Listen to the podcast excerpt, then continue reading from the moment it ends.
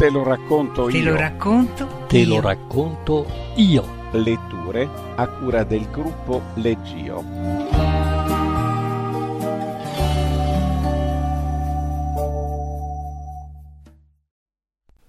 Un posticino dalle parti di Edgware Road di Graham Greene. Harry Graham Greene nacque a Berkhamsted, Hertfordshire, nel 1904 e morì a Vivi, Svizzera, nel 1991. È stato uno scrittore, drammaturgo, sceneggiatore, autore di libri di viaggi, agente segreto e critico letterario inglese. Convertitosi al cattolicesimo intorno al 1927, scrisse romanzi che sono tra i più popolari della narrativa inglese contemporanea, come Il potere e la gloria, Il nocciolo della questione, La fine dell'avventura. Versioni cinematografiche hanno avuto, fra l'altro, i racconti Il terzo uomo e Il nostro agente a Lavana e il romanzo Il tranquillo americano. I suoi romanzi narrano, con toni in cui si equilibrano sottilmente commozione e ironia, storie realistiche e spesso violente, guerra, spionaggio, intrighi, casi polizieschi, su sfondi per lo più esotici e con personaggi tormentati e sinistri. Ma vicende e individui sono sempre visti e rappresentati come strumenti di una volontà superiore e riflettono un'intensa problematica religiosa, resa più stimolante dal distacco, dall'autocontrollo, dal severo e sorridente pudore intellettuale che caratterizzano la scrittura e la moralità del romanziere. L'ultima produzione di Green, che comprende tra l'altro In viaggio con la zia, Il console onorario, Il fattore umano, Il dottor Fischer a Ginevra, Il decimo uomo, L'uomo dai molti nomi, sembra oscillare fra l'ironia e la narrazione cronachistica. Autore di una interessante autobiografia, Una specie di vita, cui ha fatto seguito Vie di scampo, Green ha scritto anche saggi, racconti, sceneggiature e adattamenti radiofonici. Postumo è uscito il volume Un mondo tutto mio, selezione del meticoloso diario dei sogni tenuto da Green durante l'intera sua vita. Legge Francesco Angelelli. Craven oltrepassò la statua di Achille nella pioggerella estiva. Era appena passata l'ora in cui bisognava accendere i fari, ma già le macchine erano allineate lungo tutta la strada fino al Marble Arch e visi avidi e scaltri scrutavano fuori, ansiosi di divertirsi con qualunque cosa potesse capitare. Craven li sfiorava amaro, con il bavero del suo impermeabile avvolto stretto intorno alla gola. Era in una delle sue giornate storte. Tutto il percorso attraverso il parco gli fece tornare in mente la passione, ma per l'amore ci volevano i quattrini. Tutto quanto potesse ottenere un poveretto era la soddisfazione dei sensi. Per l'amore occorrevano l'abito buono, la macchina, un appartamento da qualche parte o un buon hotel. Occorreva poterlo rinvoltare nel cellophane. Era costantemente conscio di quella sua cravatta logora sotto l'impermeabile, di quelle sue maniche ragnate. Si tirava dietro il suo corpo come qualcosa di odioso.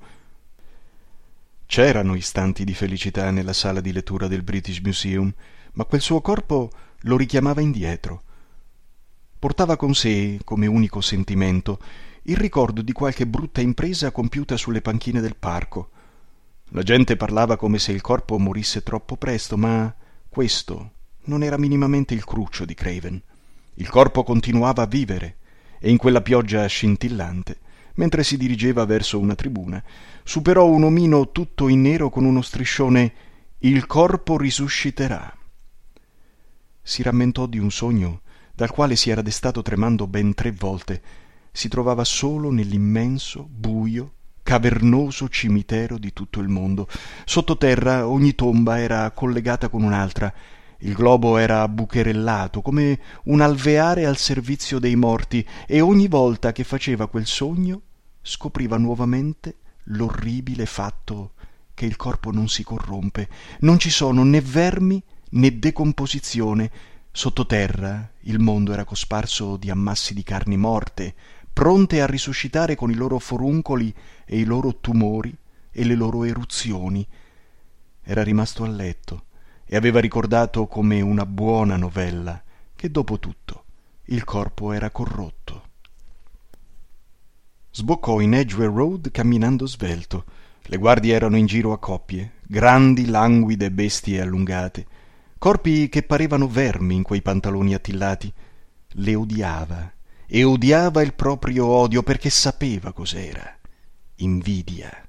Era conscio che ognuno aveva un corpo più bello del suo. La cattiva digestione gli raggrinziva lo stomaco. Era sicuro di avere l'alito infetto. Ma a chi chiederlo?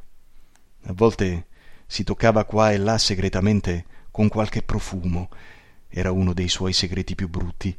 Perché chiedergli di credere nella risurrezione di quel corpo che desiderava dimenticare? A volte la notte pregava uno spunto di fede religiosa si annidava nel suo petto come un baco in una noce che a ogni modo almeno il suo corpo potesse non risuscitare. Conosceva fin troppo bene tutte le vie laterali intorno a edgware road. Quando era di cattivo umore camminava semplicemente finché non era stanco sbirciando la propria immagine nelle vetrine di salmon and glaxstein e negli abc Così scorse immediatamente i manifesti davanti al teatro fuori uso di Culper Road. Non erano insoliti, perché qualche volta i filodrammatici della Barclays Bank prendevano in affitto il locale per una sera, o qualche film oscuro ci veniva proiettato gratuitamente. Il teatro era stato costruito nel 1920 da un ottimista che riteneva che il basso prezzo del terreno avrebbe più che compensato lo svantaggio di trovarsi a un chilometro e mezzo di distanza dalla zona abituale dei teatri.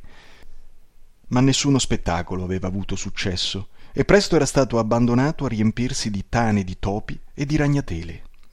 La copertura dei sedili non era stata più rinnovata e tutto quanto gli era toccato in sorte era stata la temporanea falsa animazione di qualche produzione di dilettanti o di qualche rappresentazione gratuita.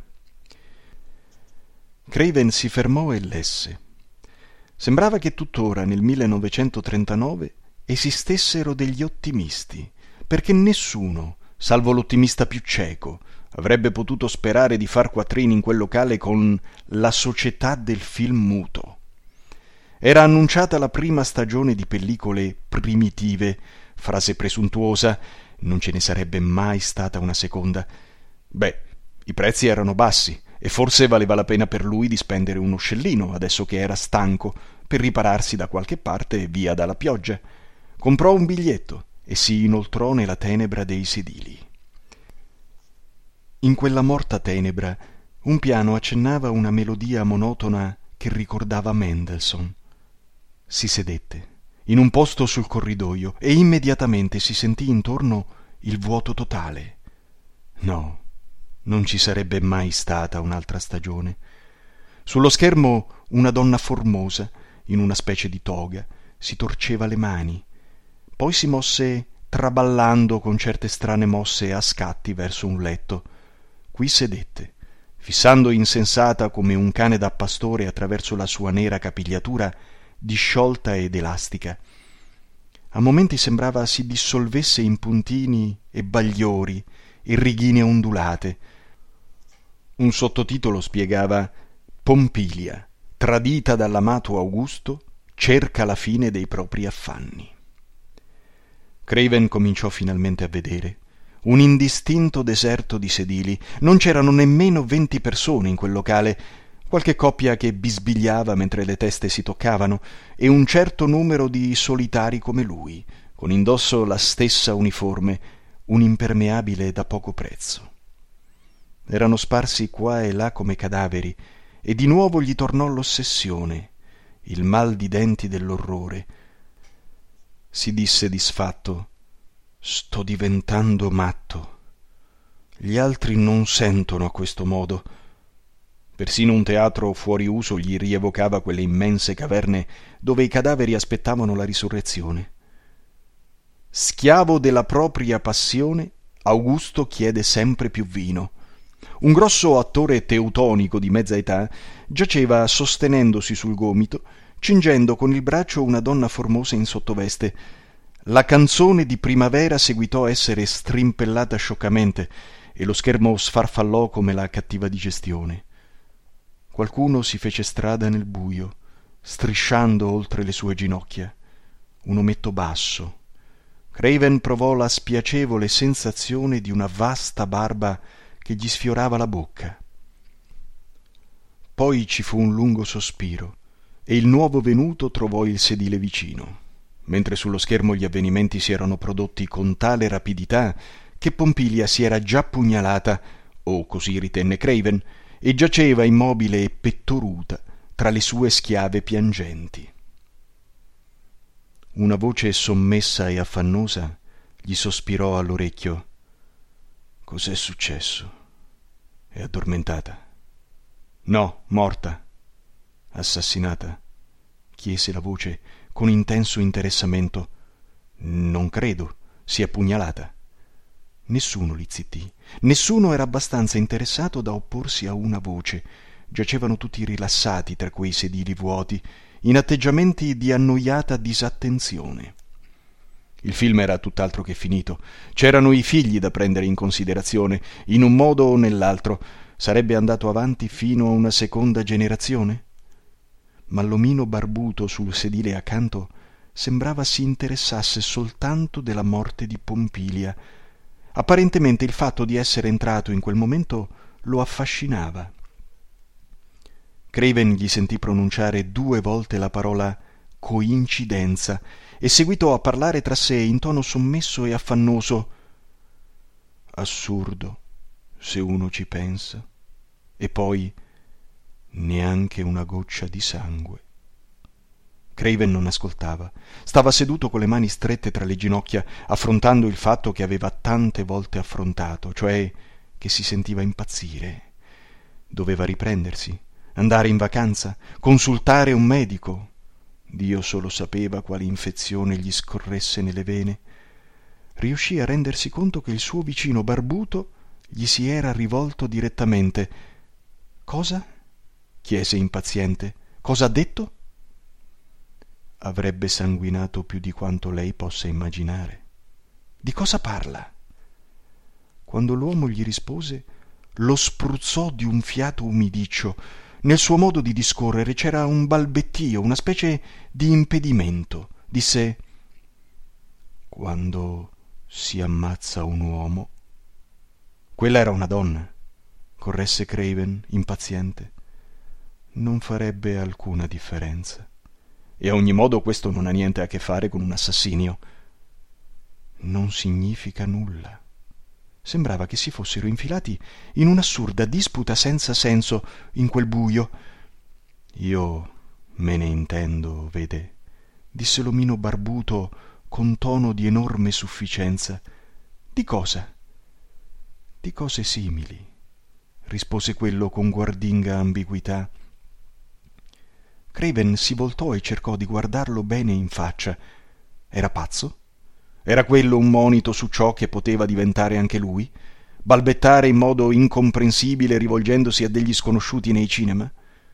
Pensò, cercando di vederlo. Perbacco no.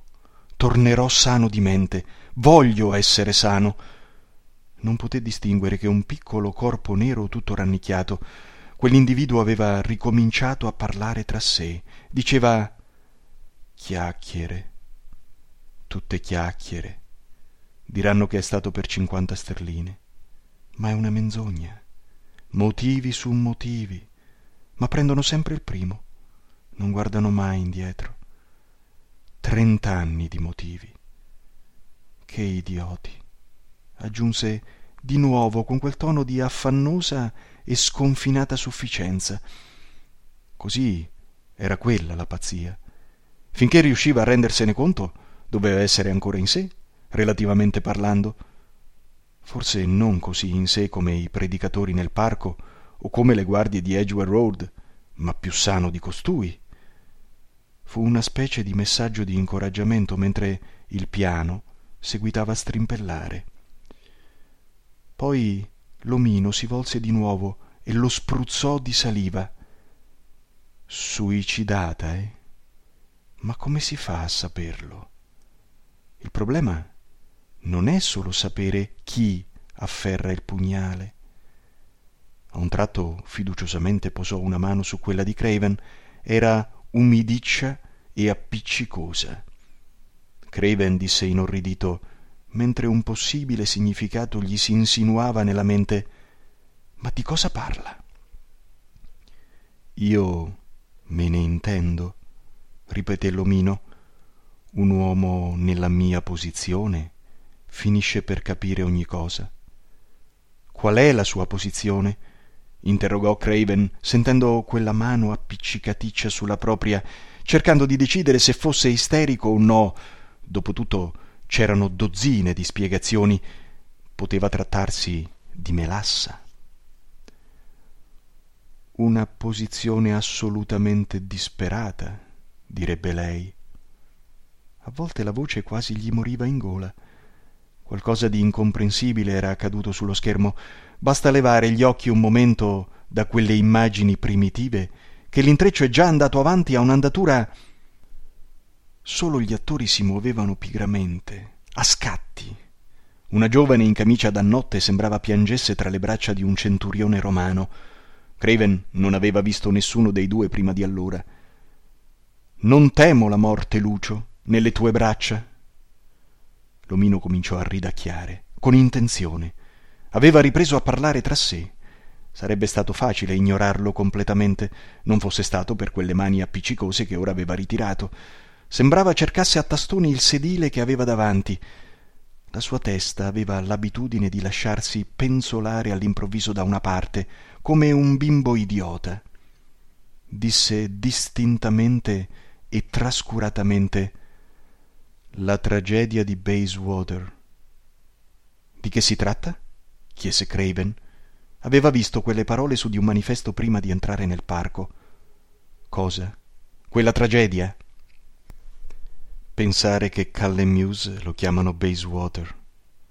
A un tratto l'omino cominciò a tossire, volgendo il viso verso Craven e tossendo proprio nella sua direzione, una specie di vendetta. La voce disse mi lasci guardare. L'ombrello. Stava alzandosi. Non aveva ombrello. L'ombrello, ripeté l'altro. L'om. e parve perdere del tutto la parola. Se ne andò strisciando al passaggio contro le ginocchia di Craven. Questi lo lasciò andare, ma prima che avesse raggiunto le ondeggianti tende polverose dell'uscita, lo schermo si fece bianco e chiaro. La pellicola si era rotta e qualcuno accese immediatamente un lampadario soffocato dal sudicio sopra la galleria. La luce fu sufficiente perché Craven potesse scorgere l'umidiccio sulle sue mani. Quello non era isterismo, era un fatto. Non era pazzo, era stato seduto vicino a un pazzo che in un certo posto. come si chiamava? Colon, Collin. Balzò in piedi e si fece strada verso l'uscita. Il tendone nero gli sbatté sulla bocca, ma era troppo tardi. Il pazzo era scomparso e c'erano tre svolte tra cui scegliere. Scelse invece una cabina telefonica e compose, con una sensazione strana per lui, di salute e decisione, il numero 999. Bastarono due minuti per avere l'ufficio competente. Furono interessati e cortesissimi, sì, c'era stato un omicidio a Cullen Mews. Il collo di un uomo era stato segato da un orecchio all'altro con un coltello, un delitto orrendo. Cominciò a raccontare di come si fosse trovato accanto all'assassino in un cinema. Non poteva essere che lui. Aveva del sangue sulle mani e ricordò con ripugnanza, mentre parlava, quella barba umidiccia. Doveva esserci stata un'enorme, orrenda quantità di sangue. Ma la voce della polizia lo interruppe. Oh no, stava dicendo. Abbiamo catturato l'assassino. Nessun dubbio al riguardo.